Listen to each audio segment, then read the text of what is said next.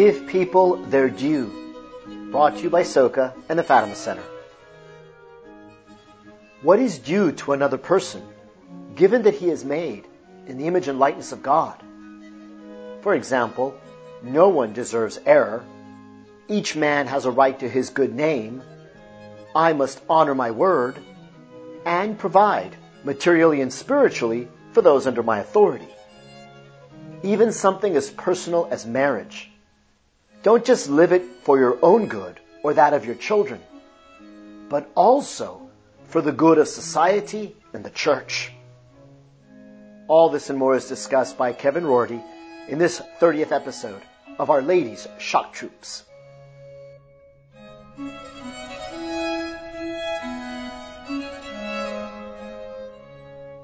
Praise be Jesus and Mary. I'm David Rodriguez, Content Director for the Fatima Center, joined by Kevin Rorty of SOCA. Good to see you, Kevin. Great to see you too, David. So I know last time we talked, we said that we would look at the virtue of prudence this time, but uh, in retrospect and with some reflection there, I thought, boy, it might be the prudent thing to go over and do part two on justice. I see what so, you did there.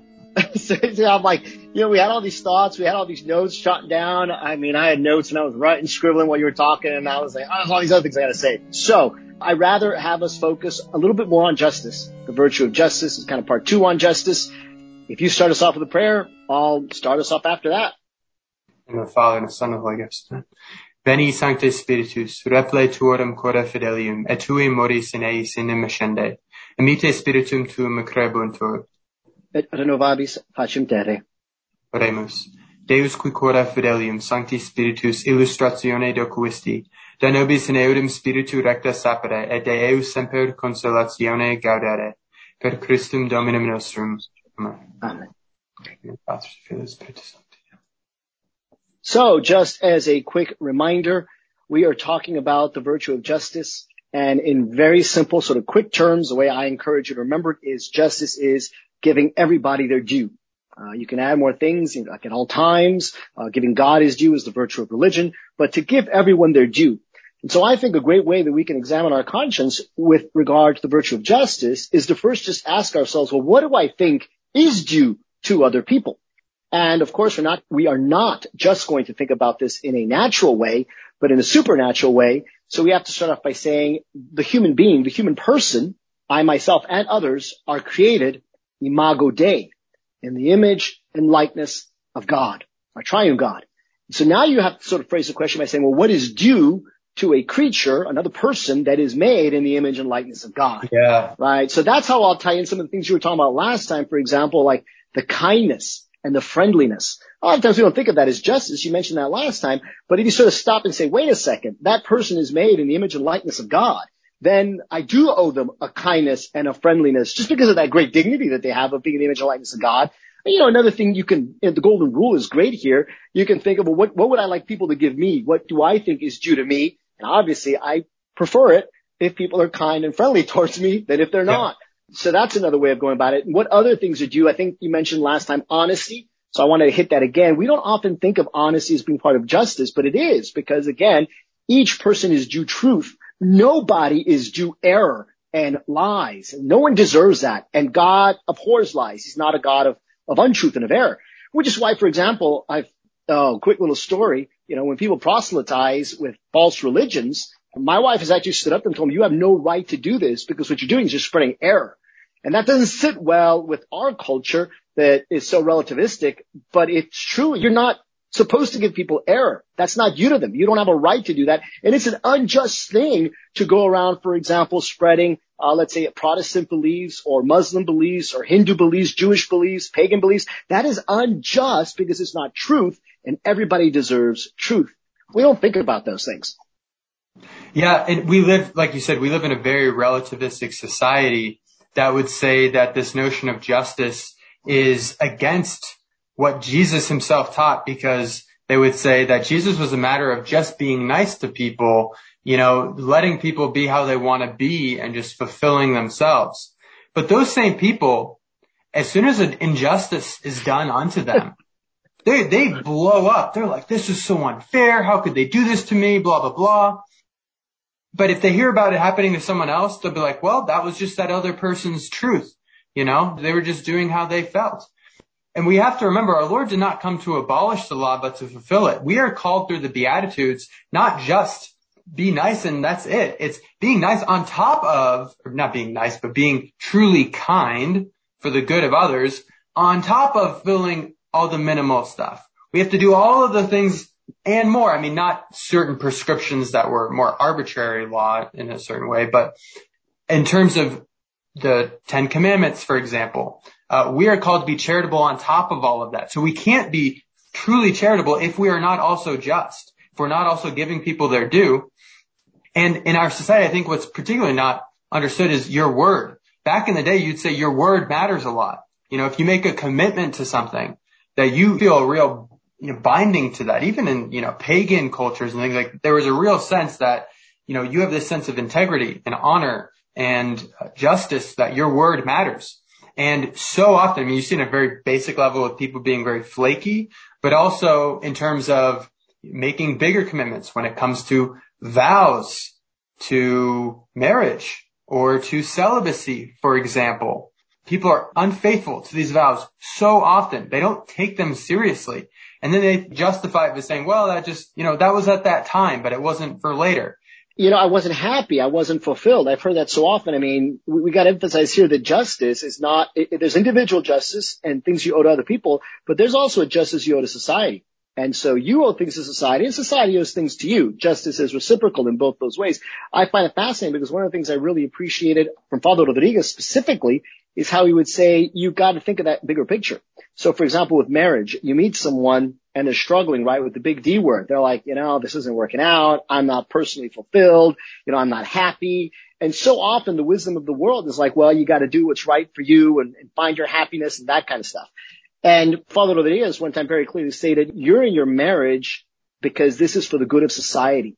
And this is for the good for others. And insofar as you stay in your marriage and you suffer in that and whatever your vocation is, it'd be the same for, you know, a religious and their religious life or a priest and his vows. It's you stay in that and it's not just about you and your self-fulfillment, but for every person who stays faithful to marriage, you're actually giving a due to society and to yeah. others and of course to God because of the vows you've made. So you're in it not just for yourself and not just for your spouse and not just for your kids, although they're forefront in your mind, but you're also living out that marriage faithfully because that will affect every other person and that will affect society as a whole. And we don't think of our marriage in those terms very often. I did also think it was really great how Father Rodriguez once said, every time I meet these couples, married couples, who are living out their marriage well through all these difficulties and these struggles, right? They're being just in that way. It actually fortifies me in my own vocation as a priest. Mm. Uh, because again, it's that example of living justly, doing your due, staying true to your vocation, those vows. I mean, that shows very clearly what is due. So we don't think of it often that way. We make it too individualistic and we also got to think for the good of the church. You know, you live your vocation for the good of the church, for the good of your country. You live the good of your marriage and your vocation for the good of all of us, right? Because all these other people are made in the image and likeness of God and that's due to them too. Right? You got to give them that good example and that fortification, strengthening of them.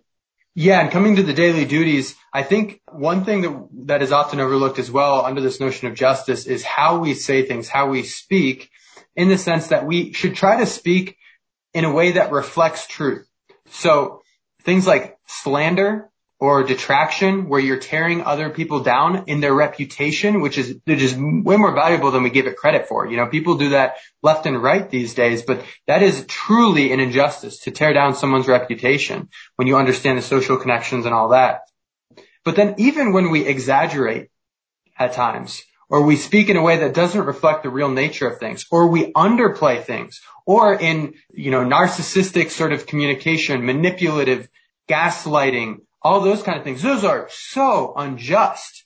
We act like we don't even think in terms of how can that be a vice or how could that be a sin or whatever. We don't think that's even in the realm of sin. We only think of often more personal sins or, you know, very serious things, but those are sins those are against justice and we're really striving for virtue. We've got to recognize that, you know, slander, oh, yeah. making things up about people or just tearing down their reputation or exaggerating or manipulating, any of those things are really unjust. And that's a very important thing for us to consider as we examine our conscience on justice. You know, again, going back to that book, Spiritual Life by uh, Father Tanquerey, one of the things he said is when it comes to justice, the very first thing that every man is due is his right to ownership. So we have to respect his right to ownership. And I think people get that a little bit like private property. That's why we're so against this atheistic, communistic era yeah. of Russia. They're really I guess, They're trying to take away all our rights. They're trying to take away your own property. They're talking in 2030, you know, you won't own anything and oh, you'll be happy, right? All these lies that we're hearing right now, they're really destroying that. And that's not how man is. Obviously, a whole show could go on that. But the second one that Father Tanquerey mentioned is how everyone also is due their good name and their honor.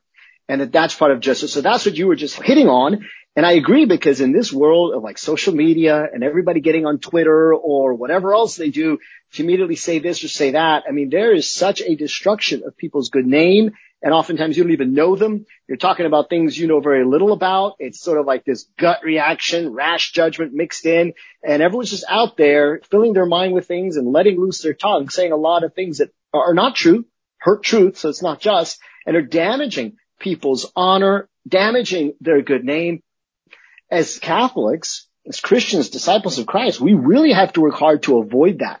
And that often means biting our tongue and maintaining silence and not saying so much and saying, you know, maybe I got to keep quiet here instead of just, you know, sending some response. Uh, is this really doing what I can and what I ought to preserve a person's good name? Even if it's true, a lot of times we're not supposed to talk about it or say it because we still have to do our best to preserve their good name. Uh, there's some strict conditions under when we can even reveal, let's say, the faults of someone. Yeah. So and, we, and we fail say, in justice a lot there. Yeah, and I would say even, communication, even in the sense like, I really like how you said the D word. Like you shouldn't even use that word in marriage. I would say even bringing that word up would be a form of injustice because if you're saying things that seem threatening or seem like you are putting yourself, you're, you're trying to create division in certain ways. That's against justice as well. So it comes down to these little things. You know, if we're aiming for heroic virtue, we have to look out for those little ways, little ways that we, we don't necessarily see right off the bat that are actually unjust. Yep. So again, just going back to when you're thinking about justice, do think my duties, what is due to others, uh, what am I supposed to be giving that person because they're made in the image and likeness of God? We've certainly talked about very, very briefly the property rights that someone has, the right they have to a good name, the right they have to the truth, the right they have, even a duty we have to be friendly and kind, to do the duties of our state. Know, all of those I think are very important ways that we can examine our own conscience with regard to justice, as well as, you know, last time we talked a lot about like fighting. I mean, we do have to fight those forms of oppression because justice is there to protect the lowly, to protect the powerless. Um, there is that element too. You know, one thing that I, I think people should know this about history, that was in many ways the church's role in society. And you see it in centuries past, no longer today, and it's really unfortunate. The church often acted as a very powerful force compelling nations, kings, states to act justly by protecting those that were more powerless or didn't have the ability, you know, didn't have the money, didn't have the weapons, didn't have the influence to ensure their rights the church could step in as a powerful moral force and really help keep everyone's rights and therefore create a more just society. When you separate church and state, automatically is going to create a very unjust society. It is impossible to have a just society when church and state are separated. And the church, unfortunately, in these times of great crisis, has been losing a lot of its moral authority. And so it's not acting as it should in the world as a force that yeah. promotes justice and keeps justice and everyone kind of in check on justice. So we have to do our best as disciples of Christ to live justly in our lives and to help Holy Mother Church so that, you know, she is this force that keeps and maintains justice in the world. It has happened in centuries past. And the triumph of the Immaculate Heart of Mary, it will happen again. That era of peace that we long await when Russia will be consecrated, but we have to do our part. You know, so that's another way of now tying into Fatima, if I may, is just living the Fatima message is what is due to God and what is due to Our Lady. She made this tremendous effort of coming to visit us at Fatima 1917, asking us to pray our rosary every day, right? Asking us to wear the brown scapular, do the first Saturday devotion, prayer and penance, offer this reparation. So that's part of our duty now. And therefore it's just for us to respond this way to God's great magnanimity in sending his mother to give us this great blessing, to give us this great spiritual weapon in the rosary, spiritual shield, and the scapular. So, I mean, justice really does tie into a lot of these things. Yeah. And one last thing I want to bring up. We talked about this, the daily duties and your state of life. in terms of thinking, how can I give those under my authority, for example, their due? Think in terms of what are the most essential things that they need on a spiritual level and on a natural level. And that, that's your first requirement to make sure you provide everything that allows them to achieve those most basic essentials in place. That's your first thing. So make sure those are in place. So like if you have an addiction to something or you are wasting a bunch of time, like let's say you're supposed to provide for your family and you waste a bunch of time and you don't do well at your work or you, you don't make enough money or whatever because you're not trying hard enough or you're wasting time or whatever, like that is not just a failure in terms of with your employer. It's not just a failure in terms of your own personal sin, so to speak, of laziness and all, but it's also unjust to your family. So that's one example. There's many other ways where you can think of, okay, how can I make sure that I provide the due to my children or to my spouse or to my parents? Think of what are the things that they, the essentials that they need and how, what is my role in that context? That's how that I think, yeah, thinking with that end in mind, the telos, their, what does it mean for them to flourish? Baseline and then beyond that, how can you provide even more than just that baseline? That's how I would look at what does it mean to fulfill your duties of, of state, at least in the context of parents? Yeah, no, that's great. What do you need basics to survive? And I like that you said both naturally and supernaturally. You know, I mean, I won't get into this because it's another huge issue, but I mean, for example, you want to provide your children with baptism. You want to provide them with regular grace like confession and Holy Communion, the Eucharist, you know, going to Mass every week. I mean, these are things you need to survive spiritually. And so we have to do what we can to make sure that people have the availability to feed themselves both naturally, you know, with the basics like shelter and clothing and food and drink, medicines, but also that people have what they need supernaturally for their supernatural life to flourish. Grace, the sacraments, prayer, all of those things are there. And I mean, the last note I'll say is don't forget they are the duties you have to yourself. What do you need to survive and to flourish? Because right now what I've seen is a lot of people are slipping into depression. It is growing by leaps and bounds. A lot yeah. of people are like getting into suicide and euthanasia and even hospitals are handing out in different countries like the, like pills or poisons that can kill you and people are doing it because they get depressed. Well, a lot of times when you're depressed, it's because you are not even providing for your own self what you need to survive, even if it's just a false narrative of lies of, you know, I'm no good. Nobody likes me. I have no purpose. And so you're feeding yourself lies in this false narrative. The devil obviously is behind that too, but you're falling yeah. into that false narrative instead of seeing the glory of God, the beauty of God, all the good things that God is giving you.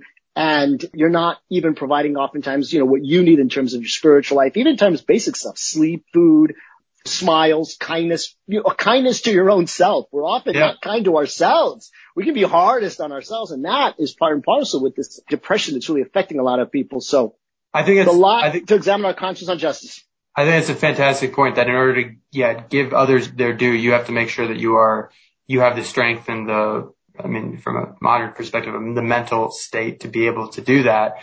And I think uh, what I was going to add on this was setting a good example is one of the most essential things you can do.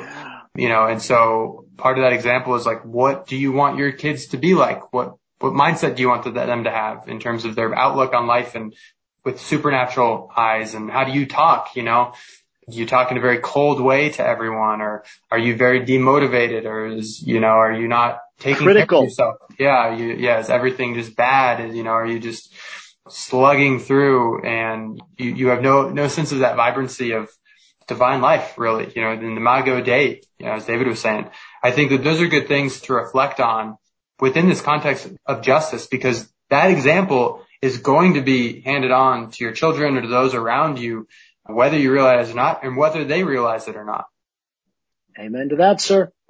All right. Well, I'm glad we got to flesh out justice a little bit more. Uh, yep. Obviously, there's so much more. We're barely hitting tips of the iceberg here, but that's all we have time for.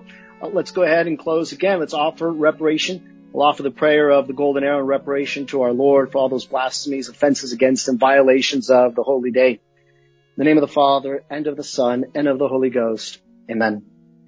May the most holy, most sacred, most adorable, most mysterious and unutterable name of God be praised, blessed, loved, adored and glorified in heaven, on earth, and in the hells by all God's creatures and by the sacred heart of our Lord and Savior Jesus Christ in the most holy sacrament of the altar.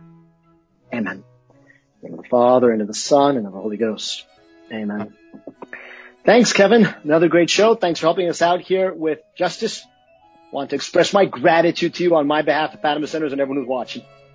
Likewise, David. It's really awesome to be here. Thank you. God bless. God bless.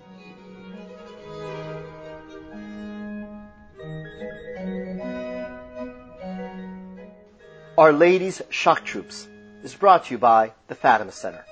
Copyright 2023, all rights reserved. The message of Fatima is the solution for our time. Only she can help us now. It is urgent that we live according to Our Lady's message and share it with everyone we know. For more resources and to support this vital apostolate with your donation, visit our website, fatima.org, or call us at 1 800 263 8160. May all we do be for the glory of God and salvation of souls. Immaculate Heart of Mary, pray for us. Good Saint Joseph, pray for us.